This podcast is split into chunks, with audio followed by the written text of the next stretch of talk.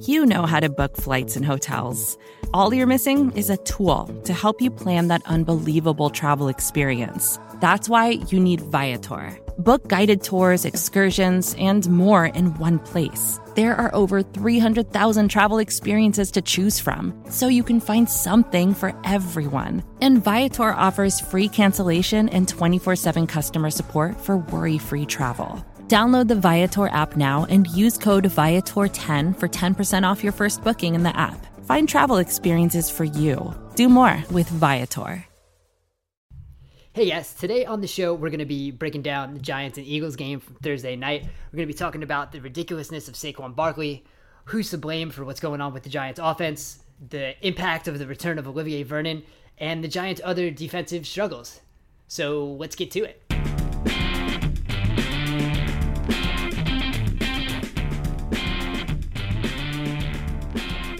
Hello, and welcome to the Big Blue View podcast, brought to you by SB Nation and Vox Media. I am Dan Pizzuta. I am joined here by Chris Pflum, and we are going to, unfortunately, talk about the Thursday night football game between the New York Giants and the Philadelphia Eagles, where the Giants lost 34 to 13.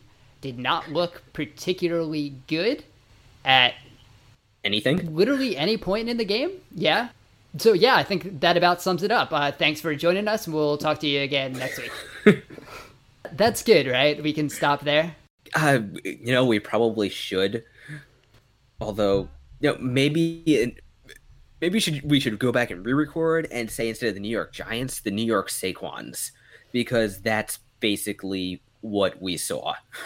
Yeah, that was that was it. That was the only hope in this game was Saquon Barkley. Um, so, I mean, and he had he had 13 carries for 130 yards and a touchdown, nine receptions on 12 targets for 99 yards. He was it. And I, I think we've kind of talked about how how Barkley has gotten some volume. He's got some highlight plays. You know, he still only had 40% success rate rushing, but there were huge plays, and when those huge plays are the only things that the Giants had, I mean that they really stand out.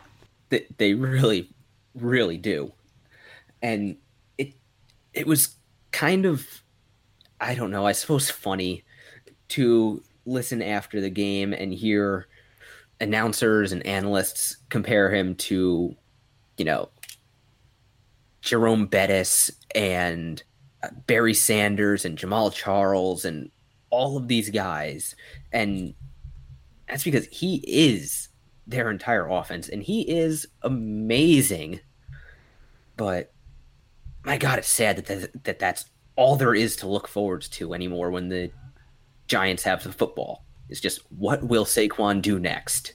Yeah, and again, that was he was still super boomer bust in this game. He had 229 yards from scrimmage, and 151 of those came on three plays. So that's that's been the Saquon Barkley experience so far. That's not him. That's that's this. Well, I suppose we can call it an offensive line. That, that that's the position they all play, and they just don't let him get any room to run with any kind of consistency. I, right. I have to give Will Hernandez credit for on that from when he pulled over on that one big run and just crushed the Eagles defense on that side. Great block from Sterling Shepard, and then Barkley was off to the races. Yeah, Hernandez so, had had the real key pull there to open that first Barkley run. But it does give you some some hope for what he could do maybe on a more regular basis if they ever get the offensive line figured out in future years. Sure, and that's I think that's the conversation right now because we're, we're going to try not to go into a full state of the Giants. Uh, we we're going to try to do that early in the week next week because uh, for some reason these Giants are playing again in prime time on Monday night. So the preview podcast next week is going to be pushed back again. So I think in the beginning of the week we're going to come with a full kind of breakdown state of the Giants podcast. So we're going to try to to stick to this game for now. But but I, I think with the offensive line and Barkley, that's that's the conversation that has to be had because anyone who was against taking Barkley second overall, they weren't against Barkley. No one said Saquon Barkley is going to be bad. They said Saquon Barkley is not going to be put in a position where he's going to have the impact needed to help the team win games with the rest of the roster like it is. And I don't know how you can think anything other than that watching the Giants right now. Saquon Barkley is fun as hell to watch. Watching him watching him break those three crazy runs, one was a screen pass. It's the most fun you can have watching the Giants right now. But in the overall state of the offense, it just it's not as helpful as it should be. And again, Barkley had a big game, but this was only his second game with positive expected points added as a rusher. It's part of a bigger conversation. He was great in this game. He was the only thing that was working in this game. But I mean that's that's part of the problem. Yeah. And we'll get more into that when we start looking at the state of the Giants as a whole. So, why don't we move on? Yeah. Um, so, so, unfortunately, we have to talk about Odell again. Yeah, that was that was another thing that kind of an extension of the game that wasn't really the game. And if you watch the Fox broadcast and you watch Joe Buck and Troy Aikman, it just kind of seemed like all game they were going after Beckham. And well, Be- Beckham drama sells. Even if even if there isn't any drama to be had, they will drum some up. Sure, and some of the things yeah, he can be criticized for. I mean, this is the second game he left the half early. They've said both times he's needed an IV, you know, whether the extent of that is true or not. I mean, whatever, sure, if he's just leaving the field, whatever. But, like, I, I also don't think, like, we can't ignore the best this offense has looked was last week when Beckham got 14 targets. He was thrown at down the field early, and thrown it down the field often and and like he's he's not wrong on things that he's said, but he again wasn't really used well in this game. You know, he had 10 targets. A lot of those came in the second half when this game was just completely out of hand already. They, they probably should have been mercy ruled. yeah, and you sent over the the next gen stats route chart to me and if you can go and look at the routes Beckham was targeted on, Three uh, of them came further than 10 yards past the line of scrimmage. So many of them are, are little outs and, and slants and, and wide receiver screens, routes. which yeah. are uh, the least um, efficient route a wide receiver can run. Yeah, as we so speak now, I don't know that it's up yet, but that is included on the weekly post game stats and snap counts post. So people can go on and take a look at that and see it my first reaction to that when I actually went and looked at it was um, barf. It was just ugly. That is not how you're supposed to use Odell Beckham.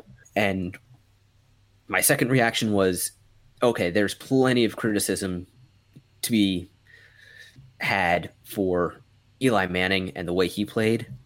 But when Beckham is running basically three and five yard routes Shurmur can scream about getting the ball downfield all he wants. If his best player is staying at the line of scrimmage, or his best receiver anyway, that's the way that offense was was schemed and designed.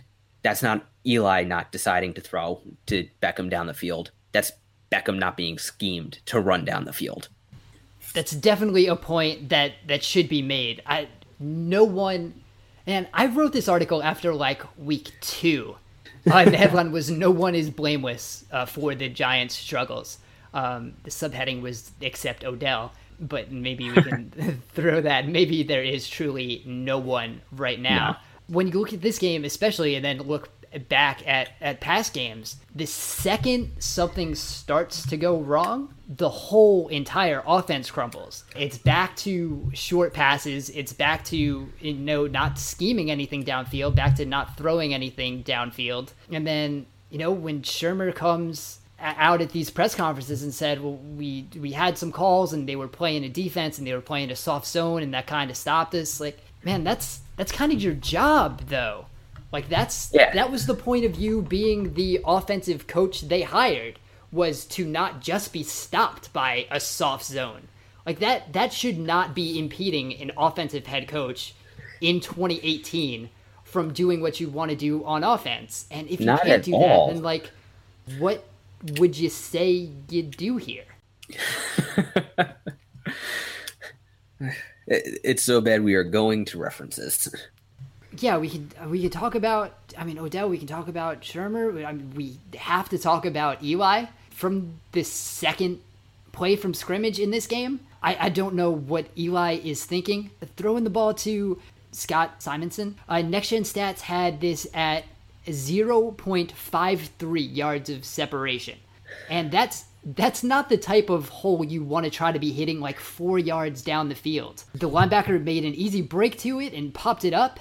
Like you can say that was a deflected interception, but yeah, it was deflected by a defender who was easily able to charge in and break it up. That that's especially a pass on second and two.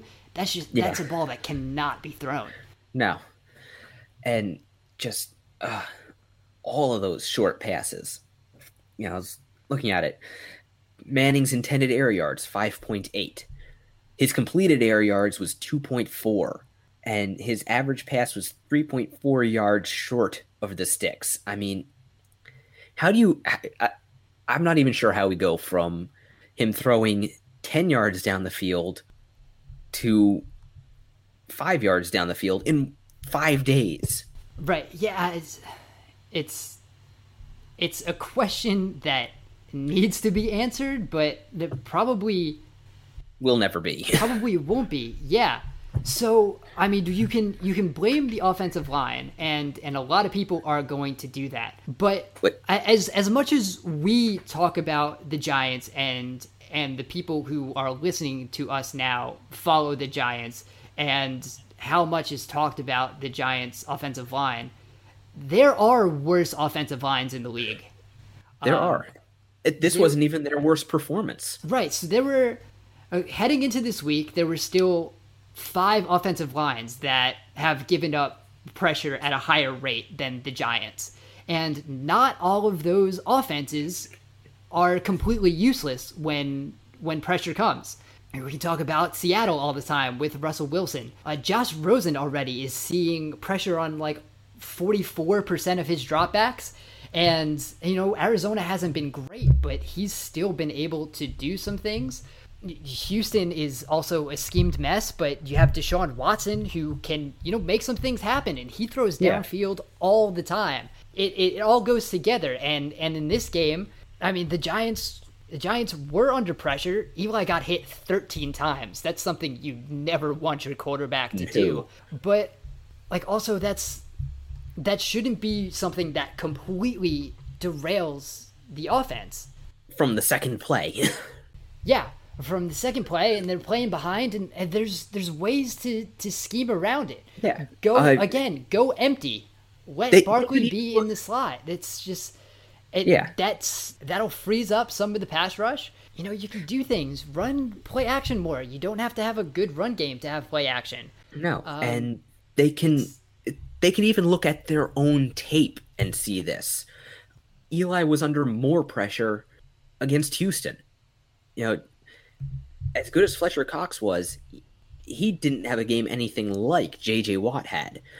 And Eli was still averaging what almost 10 yards a pass and they were moving the ball down the field granted not like they did against Carolina but they were at least completing the passes 5 yards or more you can you can talk about how the offensive line rushes some of the passes, but overall the, the passes just weren't good. So I, I think we've talked about this stat before, but Next Gen Stats has expected completion percentage, which uh, they have all the tracking data of players on the field. So it takes into account where defenders are in relation to the quarterback, where the ball is thrown on the field, where defenders are in relation to the wide receiver, and then it comes up with how often you can expect that pass to be completed. On Thursday night, Eli had an expected completion percentage of 67.5.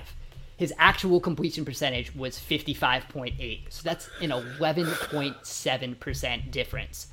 That is awful. It really regardless is. Regardless of the offensive line, he's throwing these passes that are expected to be completed at that rate, and and they're not. If we look at a full season right now, Eli was minus 11.7. Uh, for the season, the two worst quarterbacks were Tyrod Taylor is minus 13.2, Blaine Gabbert minus 16.7. Josh Allen right now is minus 8.3.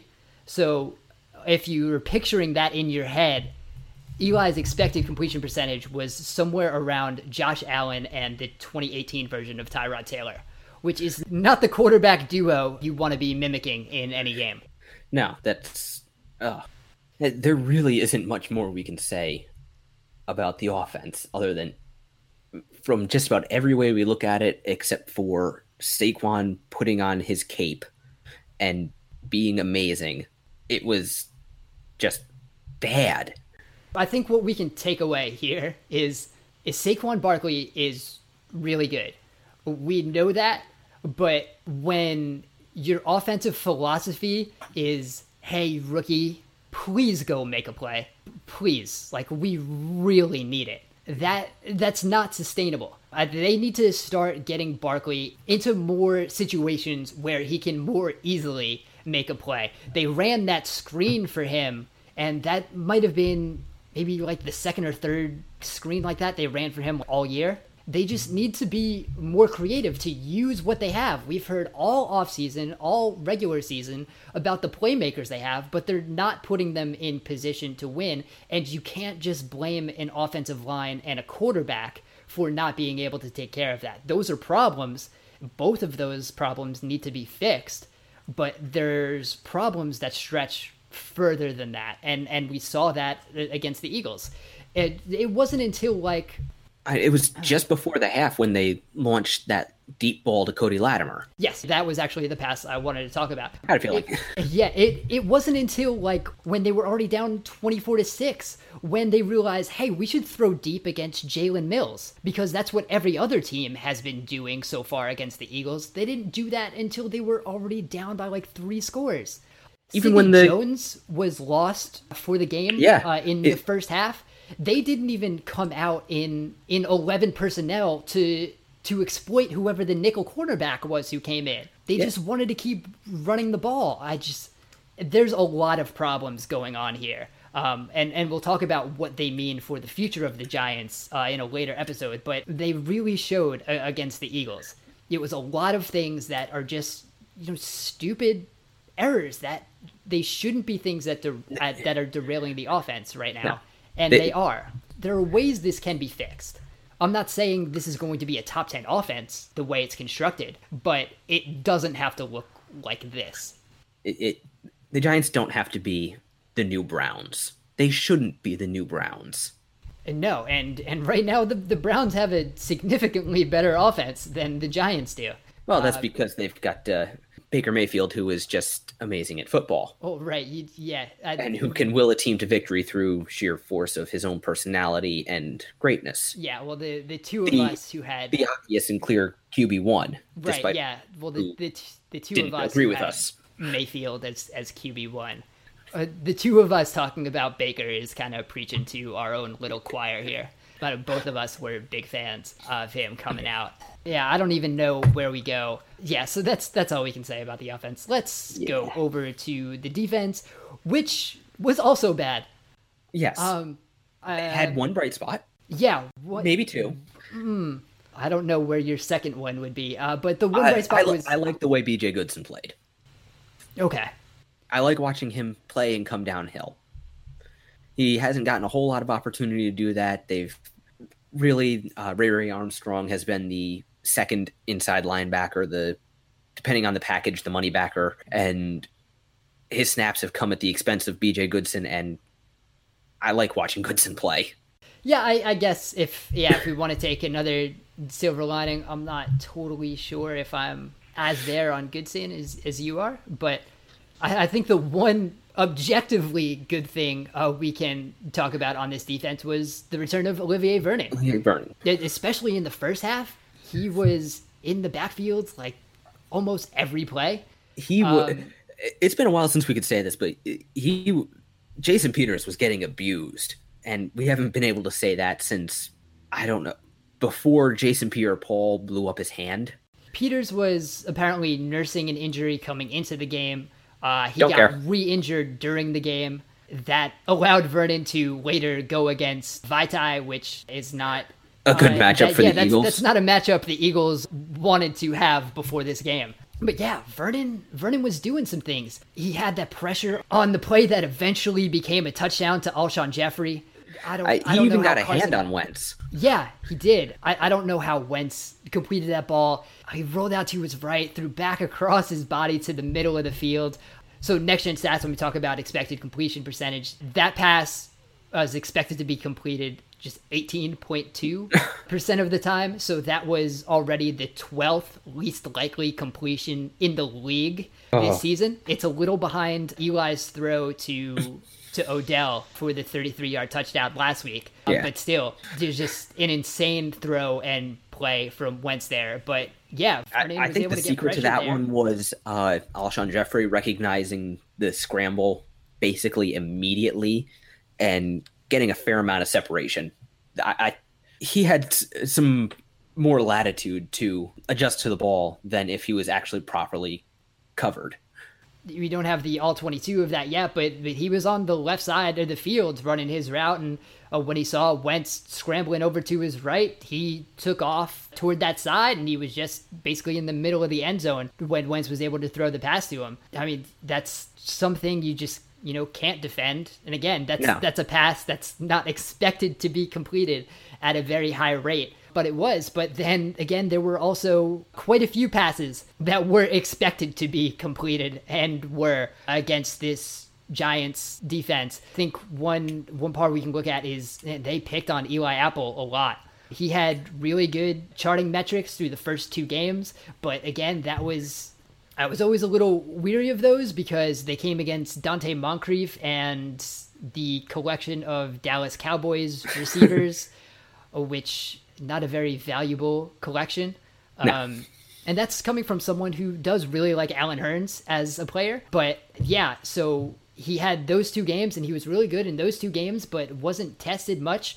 And man, they really went after him in this game. They were going against him, you know, short passes, going in front of him. Nelson Agholor had that third down where it was another scramble drill, but he just, you know, had one little false step that completely fooled Apple, and then he was able to go and ended up being a 58 yard gain on a third and three.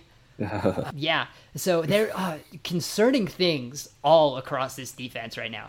Yeah, yeah. And I do have to give credit to the Eagles and how they use their tight ends and their 12 personnel package, stacking their tight ends, moving them around, let splitting them out wide, and really scheming them open and scheming them into mismatches.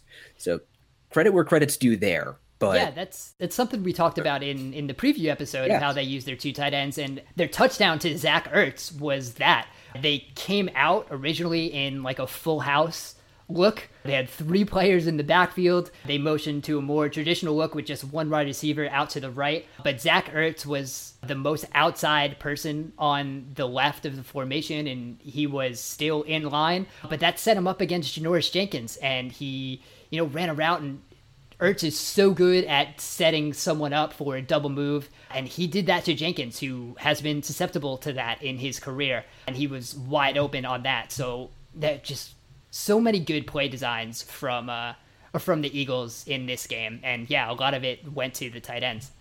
yeah. So credit where credit's due there, but oh, so, so much not good on the rest of the defense. there was you know talk about effort and you you don't want to do that while really like not knowing what's going on but and the eagles were just they were having their way especially in the second half when when even when things were really in hand the eagles never really took their foot off the gas and they were it's six of nine on third downs in the second half you can't have that. I, I think No. we, we talked about again in, in other episodes how the Giants had been really good on third down on offense and defense, but had struggled on first and second down. But how the first and second down is more predictive for future games, and we definitely saw that in this game. Giants struggled on third down, both sides of the ball. They actually did convert a couple third downs on offense, so at least there's that. They haven't gone three weeks without converting a third down. But yeah, yeah. Uh, well, even those third downs were were late, as they still only went four of fourteen. Yeah, um, it's. Well, let's not talk about the offense anymore. We're we're on the no, defense. At, le- at, least not until next week. it's still the our state of the uh, until we get into the state of the Giants because then we'll have to and we will have opinions. They will likely be strong.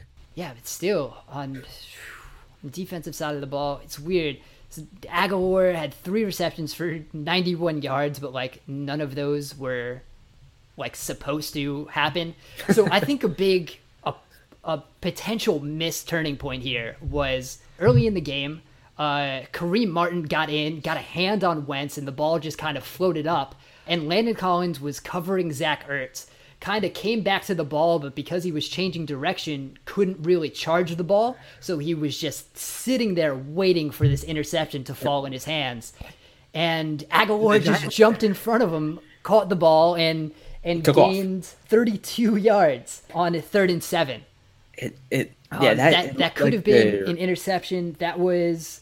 It should have been an interception. Yeah, that the, was from the Philly 17. So the Giants could have had it in the red zone, maybe right outside the red zone, depending on you know where Collins caught it. The, that could have completely flipped the game, but Agholor just kind of came out of nowhere and yeah. caught the ball and kept running.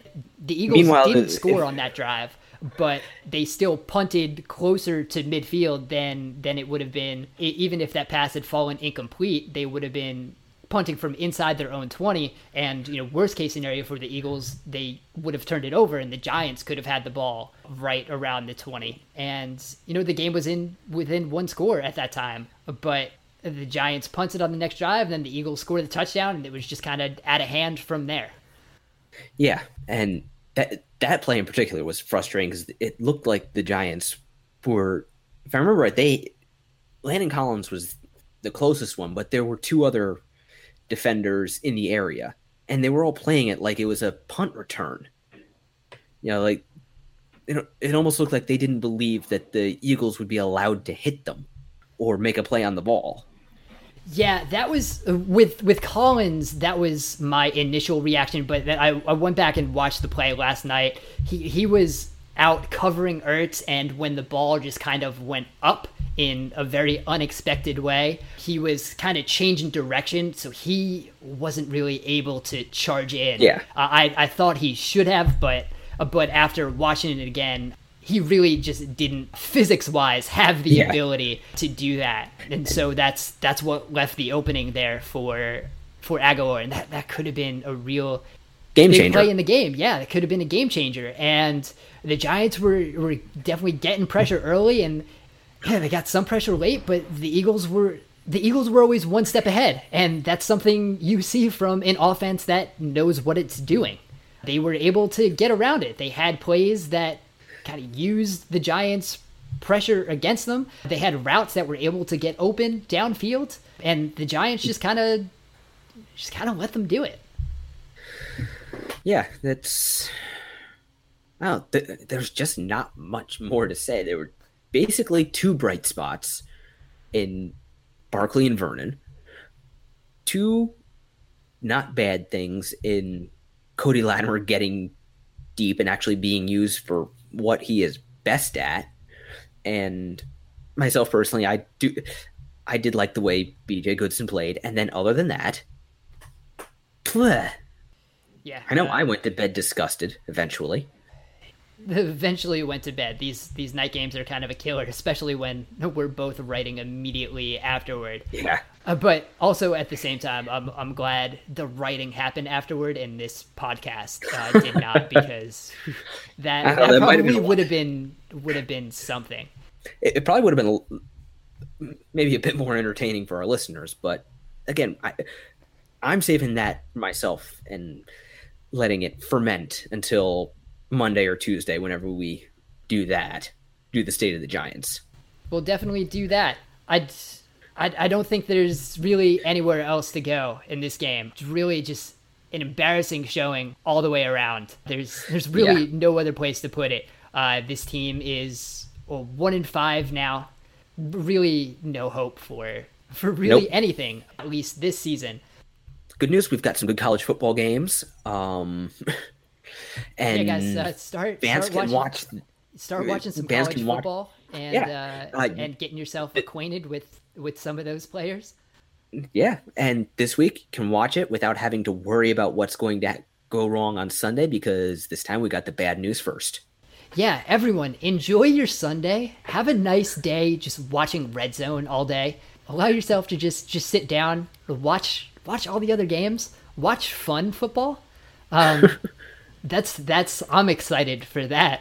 Yeah, everyone en- enjoy your Sunday. You can also enjoy your Sunday next week, even though you're not going to be able to do that on on Monday night. So I yeah, we're gonna we're gonna leave it there.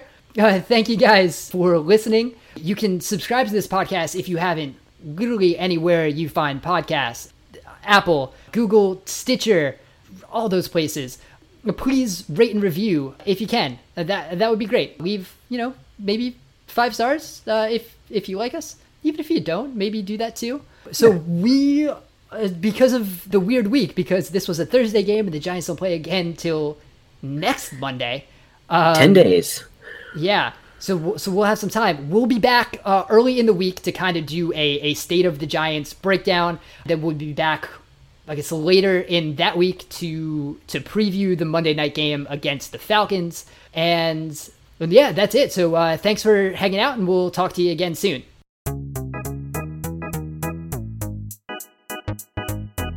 Hey, I'm Anil Dash, and I'm the host of a new show called Function from the Vox Media Podcast Network and Glitch. This season, we're talking with experts about why our voting machines are so bad and how that might hurt our elections. We'll also talk with an animator to find out how popular dances from the real world end up in video games. And we're going to tackle the biggest question in tech why do so many celebrities use screenshots from that Apple Notes app to make their public apologies when they screw up? You can find new episodes of Function every Monday on Apple Podcasts, Stitcher, or wherever you listen to podcasts. And thanks to Microsoft Azure for sponsoring Function.